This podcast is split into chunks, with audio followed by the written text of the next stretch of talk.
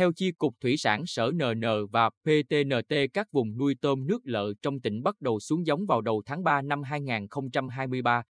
Với nhiều thay đổi bất thường của thời tiết, hiện tượng ngọt hóa diễn ra tại nhiều vùng nuôi. Ngành chức năng khuyến cáo người nuôi tôm chú trọng khâu xử lý hộ, thả giống đúng lịch thời vụ, phòng ngừa các bệnh để đảm bảo vụ nuôi đạt kết quả tốt.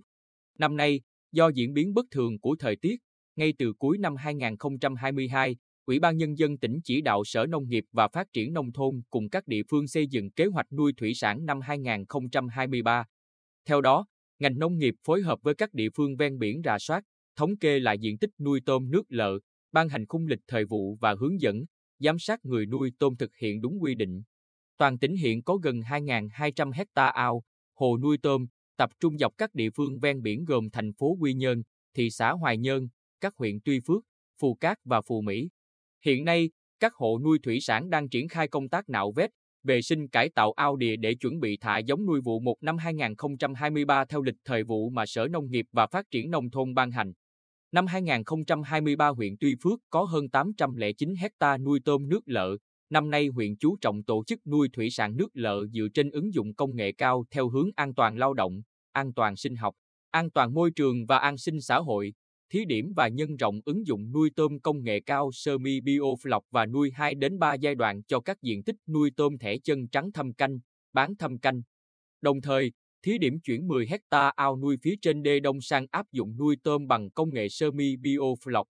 Ông Phạm Quang Ân, Phó trưởng phòng Nông nghiệp và Phát triển Nông thôn huyện Tuy Phước, cho biết, dựa trên lịch thời vụ chung của tỉnh, chúng tôi hướng dẫn người nuôi tôm thả giống vụ 1 từ ngày 1 tháng 3 năm 2023.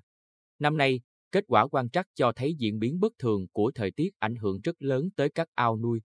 Theo đó, nhiều vùng nuôi đã bị ngọt hóa với nhiều mức độ khác nhau, và điều này làm tăng nguy cơ phát sinh dịch bệnh. Vì vậy, chúng yêu cầu người dân tuyệt đối tuân thủ lịch thời vụ, tập trung khâu vệ sinh ao nuôi chu đáo, tuân thủ hướng dẫn kỹ thuật, lựa chọn giống tôm chất lượng tốt từ các cơ sở có chứng nhận.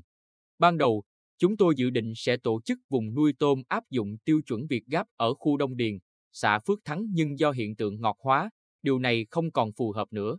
Đổi lại, chúng tôi giúp bà con thí điểm chuyển sang nuôi quảng canh cải tiến kết hợp, riêng những hồ nuôi đủ điều kiện về hạ tầng thì chuyển sang nuôi theo công nghệ semi lọc. Với các vùng điều kiện chưa đáp ứng, khuyến khích bà con nuôi phủ bạc 2 đến 3 giai đoạn để nâng cao năng lực phòng bệnh cho tôm.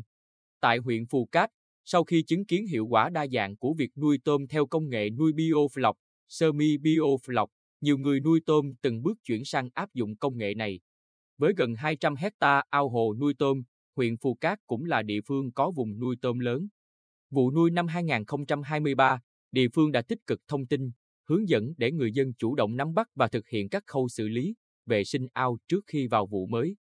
Theo đánh giá của ngành nông nghiệp huyện Phù Cát, nhờ áp dụng tiến bộ khoa học kỹ thuật, công nghệ, Mấy năm gần đây người dân ở đây đã chuyển từ nuôi tôm quảng canh cải tiến trên ao đất sang nuôi trải bạc 2 đến 3 giai đoạn, nuôi theo công nghệ sơ mi biofloc. Và năm nay dự báo sẽ có nhiều đột phá trong lĩnh vực này. Theo ông Nguyễn Hữu Nghĩa, Chi cục trưởng Chi cục Thủy sản, hiện đơn vị phối hợp với các địa phương triển khai thực hiện lịch thời vụ nuôi tôm nước lợ năm 2023 về thời gian thả giống, mật độ thả cũng như phương thức nuôi tôm phù hợp tiếp tục triển khai quan trắc môi trường tại các vùng nuôi tập trung.